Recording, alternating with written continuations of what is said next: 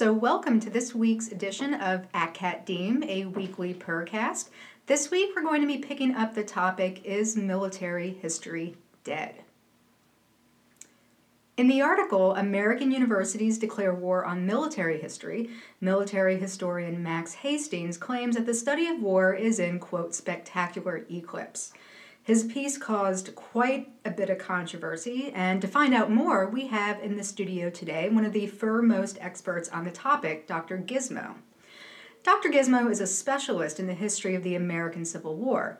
She received her PhD from the Ohio State University in nineteen ninety-three and has held positions at Kansas State University and the U S Army School of Advanced Military Studies. Her book, Bugles, Drums, and Other Needlessly Loud Things, A Screeching Study of the Battle of Gettysburg, won the Society for Military History's Distinguished Book Award in two thousand. And she is currently at work on a manuscript on how cats were responsible for the Union victory in the Civil War.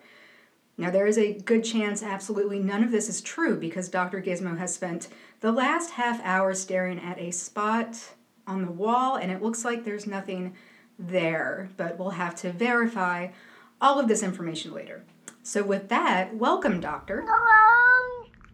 Hello. Now, Doctor Gizmo, I know I interrupted your sunbeam nap, but our listeners are eager to know your take on Hastings' article.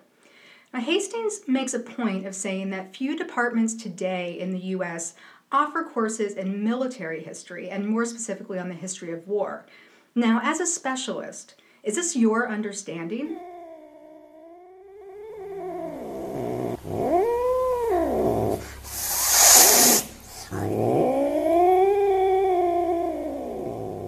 Right, that's that's an interesting point. There there are a number of centers that focus on war and society and a number of distinguished programs in military history across the country.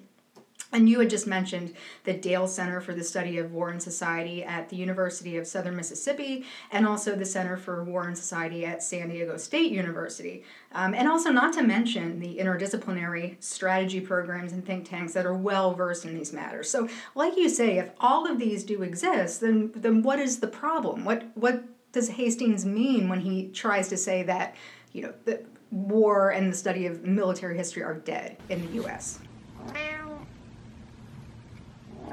Mm-hmm. Yeah, right, absolutely.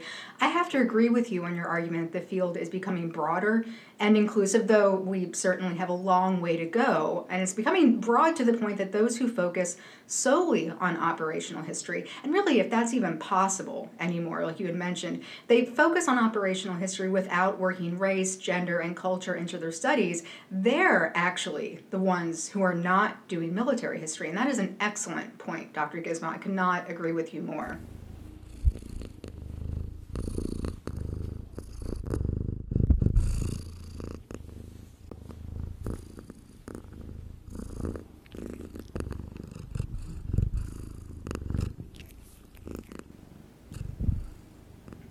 Now, a final question.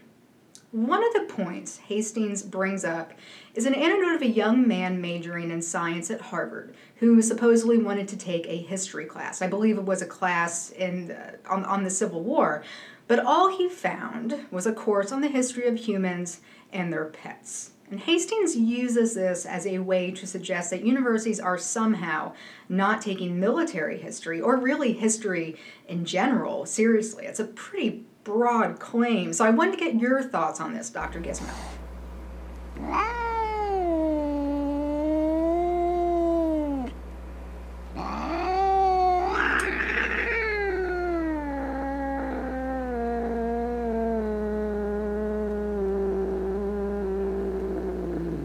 Mm, yeah, again, you know, that's an interesting point. It is not a zero-sum game. I think you've really nailed it here. You can have both classes. There's no need to throw a study of animals or cats under the bus. I know that probably was a little, a little too harsh, but you get my point. Purely metaphorical. And I do think that that's one of the weaknesses of Hastings' article, that the more we open the field, that somehow the less military history there will be. Like you had said, this is absolutely preposterous.